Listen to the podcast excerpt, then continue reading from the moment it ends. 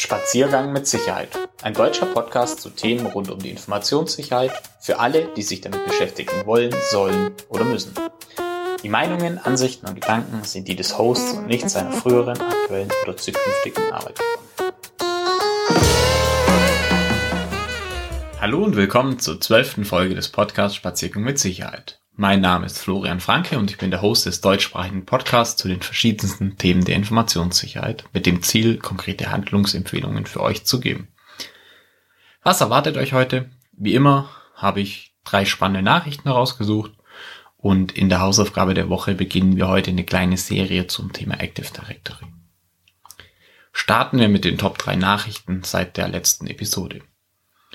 Den Auftakt macht heute eine Warnung vor angeblichen Anrufen von Europol oder Interpol des Landeskriminalamts Niedersachsen. Warum habe ich genau diese Nachricht herausgesucht? Das hat 2 Gründe. Zum einen muss ich sagen, dass das LKA Niedersachsen im Vergleich zum LKA Baden-Württemberg deutlich mehr und bessere Warnungen herausgibt, sodass es sich lohnt, auch als nicht in Niedersachsen ansässiges Unternehmen die Webseite www.polizeiprävention.de und Prävention hier mit AE öfter mal zu besuchen. Und zum anderen hatte ich selbst solchen Anruf erhalten, bevor ich die Warnung dazu gelesen hatte, was ich ganz spannend fand.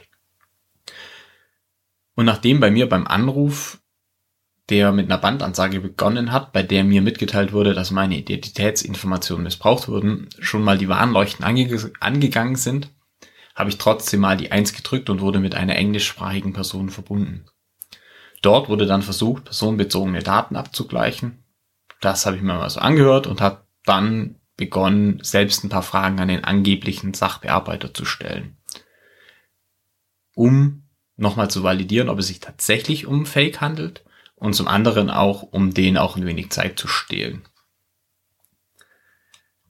So, somit seid bitte vorsichtig bei Anrufen und wem ihr welche Informationen mitteilt. Die Telefonnummer des Anrufers kann leicht gefälscht werden und stellt keine sichere Information dar. Verhindern kann man solche Anrufe leider nicht, aber es ist wichtig, sich der Methode bewusst zu sein, sodass man dann auch entsprechend darauf reagieren kann.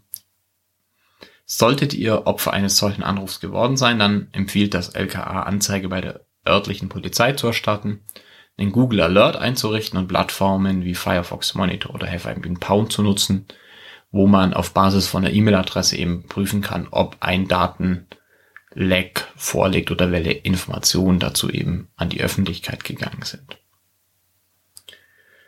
So, weiter geht's mit einem Artikel auf heise.de mit dem Titel Versicherer Hiscox, Cybercrime für deutsche Unternehmen besonders teuer. In diesem Artikel werden ein paar interessante Feststellungen getroffen. Als erstes wird der von Hackern verursachte Schaden im Mittel mit 18.712 € bepreist, was ehrlich gesagt niedriger ist, als ich erwartet hätte. Bei Ransomware-Fällen wurden im Schnitt ca. 43.000 € an die Angreifer erwiesen, wobei gut 1/5 der deutschen Unternehmen Opfer von Online-Erpressung wurden. Also bei Ransomware, also Erpressungstrojanern, liegt der Schaden dann doch nochmal höher. Im Vergleich zwischen 2020 und 2021 haben sich die Zahl der bei Hiscox Deutschland gemeldeten Cyberschäden fast verdoppelt, was klar dem Trend entspricht, dass das Thema Informationssicherheit an Bedeutung gewonnen. So, was heißt das jetzt? Im Grunde soll es einfach nochmal verdeutlichen, dass die Bedrohung gestiegen ist und man sich dem Thema Informationssicherheit annehmen muss. Um ein bisschen konkreter zu werden, wie man sich dem Thema annehmen kann, habe ich als dritte Nachricht einen Blogpost von Coalfire mit dem Titel Governing the Organization herausgesucht, da dieser Fragen auflistet, die an die Vorstandsebene adressiert werden sollten, zum Beispiel vom Beirat. Der CEO könnte zum Beispiel gefragt werden, ob er darlegen kann, wie ernst das Unternehmen Informationssicherheit nimmt und warum. Der Finanzvorstand dagegen kann gefragt werden, ob die Investition in das Informationssicherheitsprogramm ausreicht, um die Resilienz, also die Widerstandsfähigkeit des Unternehmens zu gewährleisten. Wie lange könnte das Unternehmen einen IT-Ausfall aufgrund eines Hackerangriffs überstehen, ist die Frage an den COO. An die Personalchefs und HR-Verantwortlichen wird als Frage vorgeschlagen: Inwieweit wird das Sicherheitskonzept von den Mitarbeitern angenommen und gibt es dafür Anreize? Zur Vorbereitung auf einen Ernstfall kann der Verantwortliche für die Kommunikation, zum Beispiel die Marketingabteilung, gefragt werden, Wenn ein Hackerangriff und seine sensiblen Details an die Öffentlichkeit gelangen, wie wird dann gegenüber dem Kundenstamm und den Medien reagiert und wie wird das Vertrauen wiederhergestellt? Zum Abschluss noch eine Frage an die Rechtsabteilung. Können die rechtlichen Risiken und Verpflichtungen nach einem Hackerangriff umfassend dargelegt werden? Ich finde, mit den paar Fragen kriegt man schon mal ein gutes Bild, inwieweit denn Informationssicherheit im Unternehmen wahrgenommen wird und inwieweit es denn auch behandelt wird. Und solltet ihr in einer leitenden Position sein oder in einem Beirat sitzen, dann empfehle ich euch einfach mal die Fragen zu stellen oder auch einfach mal versuchen selber zu beantworten. Wenn ihr dabei ein bisschen Probleme habt, dann meldet euch gerne bei mir, dann helfe ich. So, das wären meine Top 3 Nachrichten für diese Woche und weiter geht's mit der Hausaufgabe der Episode. Und wie schon angekündigt, starten wir eine kleine Serie zum Thema Active Directory. Als erste Aufgabe dieser Serie vertiefen wir die Hausaufgabe aus Episode 1, bei der es um das Thema Local Administrator Password Solution, also LAPS, gegangen ist. Hierzu gehen wir zuerst nochmal auf die Problemstellung ein, beschreiben dann exemplarisches Vorgehen eines Angreifers und gehen dann in Details, wie LAPS ausgerollt werden kann, sodass man dann auch schnell sehen kann, wie einfach das denn auch tatsächlich ist. Starten wir mit der Problemstellung.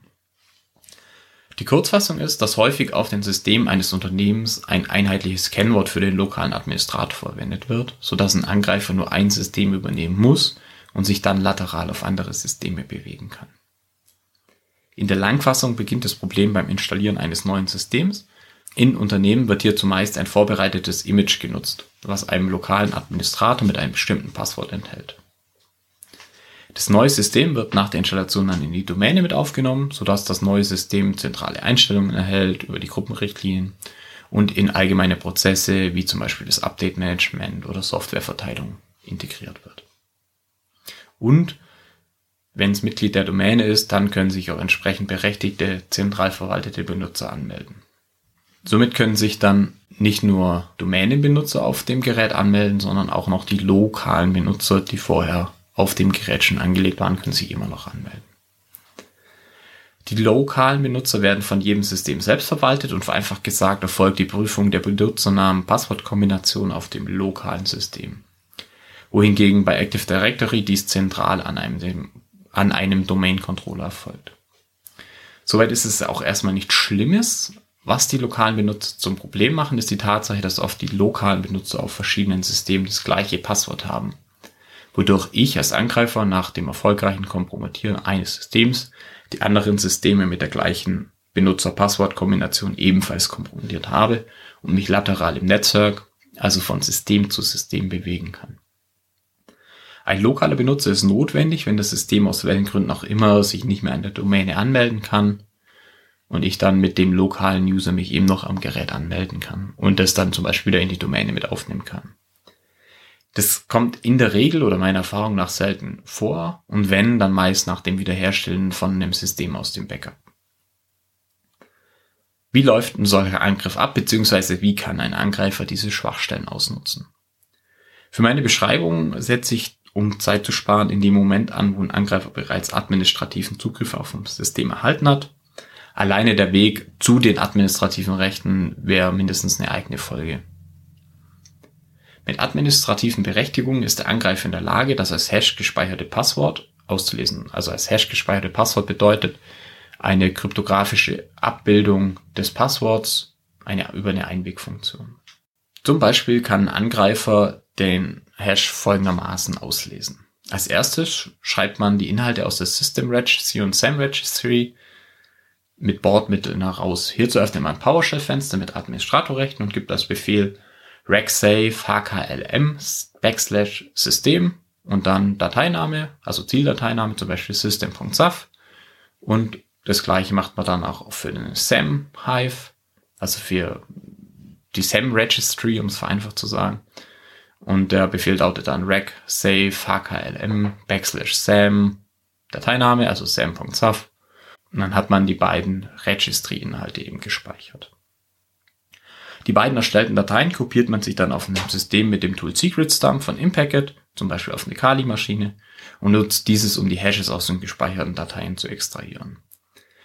Der Befehl hierzu auf einem System mit Kali Linux lautet Impacket-Secretdump -sam, dann Pfad zur der sam.sav, also die Datei, die wir vorher extrahiert haben, dann -system, Pfad zu system.sav und dann zum Schluss noch local, damit man eben die lokalen User extrahiert. Als Ergebnis bekommt man dann alle Passwort-Hashes der lokalen Benutzer und den Hash des administrativen Users kann man dann zum Beispiel mit einem weiteren Tool wie CrackMapExec an allen Geräten im Netzwerk versuchen, indem man sich einfach mit dem Hash versucht zu authentifizieren. Dies nennt man dann Pass-the-Hash. Ein Angreifer braucht hierzu das Kennwort gar nicht versuchen zu knacken, da der Hash ausreichend ist. Der Befehl für CrackMapExec lautet cme IP-Range, wo man es versuchen möchte, -u, Admin-Benutzer, -h, Einfügen des Hashes aus Secretdumps und dann --local -aus, damit man eben lokal authentifiziert und nicht gegen die Domäne. Und als Ergebnis sieht man dann, okay, wo diese Benutzername-Hash-Kombination entsprechend funktioniert hat. Wie man nun sehen oder jetzt in dem Fall hören kann, ist sicherer, wenn jedes System eine eigene Benutzer-Passwort-Kombination für den lokalen Admin-Benutzer hat. Und hierzu bietet Microsoft eben eine kostenfreie Lösung namens Labs an. Meiner Meinung nach gibt es zwei wichtige Punkte, die man bei Labs beachten muss. Das Wichtigste ist, dass man Labs nicht auf DCs anwendet und man sollte sich bewusst sein, dass beim Wiederherstellen eines Systems aus dem Backup die Situation eintreten kann, dass das Passwort zuvor automatisch gewechselt wurde und im Active Directory nur das neue Passwort gespeichert ist und nicht mehr das Passwort zum Zeitpunkt der Sicherung im Active Directory gespeichert ist. Bevor wir dazu kommen, wie Labs eingerichtet ist, erst noch Informationen, was Labs überhaupt leisten kann und grob, wie es funktioniert. Labs kann einen lokalen User verwalten, indem für jedes System ein eigenes Passwort festgelegt und in einem definierten Zeitintervall regelmäßig geändert wird. Bedeutet, wenn ihr mehr als einen lokalen Administrator auf jedem Gerät habt, dann hilft euch Labs nur zum Teil, weil es nur einen von den beiden verwalten kann und den anderen kann man dann mit dem Angriff von oben genauso verwenden. Beim Wechseln vom Passwort wird sichergestellt, dass das im Active Directory gespeicherte Passwort erst gespeichert wird, wenn es erfolgreich auf dem System geändert wurde, und Labs speichert das Kennwort als Attribut zum jeweiligen Computerobjekt im Active Directory dazu. Im Grunde kann man sich das Active Directory als große Sammlung von Objekten mit dazugehörigen Attributen vorstellen und ein entsprechend berechtigter Benutzer kann das Passwort dann im Klartext eben einsehen. Und ja, in diesem Fall sichere das Kennwort im Klartext in der Domäne zu speichern und eben nur für einige wenige Benutzer lesbar zu machen. So, jetzt kommen wir zur finalen Frage, wie wird Labs denn konfiguriert und ausgerollt? Um das Ganze nun wenig abzukürzen, da wir bereits bei einer etwas längeren Folge sind, habe ich das Thema als Anlass für einen Blogpost genutzt und die genauen Befehle dort mit aufgeführt, auch mit Screenshots. Den Blogpost findet ihr dann unter www.infosec-ulm.de und dann unter der Blog-Sektion. Der Ablauf ist im Grunde der folgende. Als erstes muss man natürlich Labs von Microsoft herunterladen. Anschließend wird die Infrastruktur vorbereitet. Und zum Ausrollen, Aktivieren und Konfigurieren wird eine Gruppenrichtlinie, also eine zentrale Vorgabe für alle Systeme, außer die Domain-Controller erstellt. Und zum Schluss muss man dann nur noch testen, ob es auch funktioniert hat. Beim Vorbereiten der Infrastruktur muss das Active Directory-Schema, im Grunde die Beschreibung, welche Attribute bei welchen Objekten vorhanden sind, angepasst werden. Weiterhin besteht die Möglichkeit, die Berechtigung zum Lesen des Labs-Kennworts entsprechend zu beschränken, was insbesondere bei größeren Unternehmen sinnvoll ist, um das dann eben pro Standort zum Beispiel zu machen. In unserem Beispiel lassen wir es bei den Standardeinstellungen, sodass ausschließlich Domain-Administratoren die Passwörter auslesen können. Und um sicherzustellen, dass die später zu erstellende Gruppenrichtlinie nicht auf Domain-Controllern ange wird, empfehle ich noch das Erstellen eines WMI-Filters. Somit kann dann eben die Gruppenrichtlinie oben, also für die komplette Domäne, erstellt werden und gültig sein, aber sie wird eben nicht auf Domain-Controllern angewendet. Und das war auch schon die ganze Vorbereitung für die Infrastruktur. Das heißt, wenn man das gemacht hat, erstellt man auch die Gruppenrichtlinie, das ist auch kein großer Aufwand und dann kann es losgehen. So, das war jetzt eine lange Einleitung, um auf eine kleine Hausaufgabe der Episode zu kommen. Und wie ihr gehört habt, geht das Einrichten von Labs sehr schnell. Sofern ihr es noch nicht einsetzt, sollte Labs eingerichtet werden. Geht schnell und tut auch nicht weh.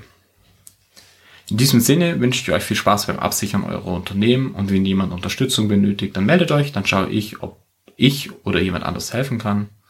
Und bei Fragen oder Anregungen könnt ihr mich wie immer per E-Mail unter info@infosec-podcast.de oder unter Twitter @spaziergangs kontaktieren. Ciao und bis zur nächsten Episode.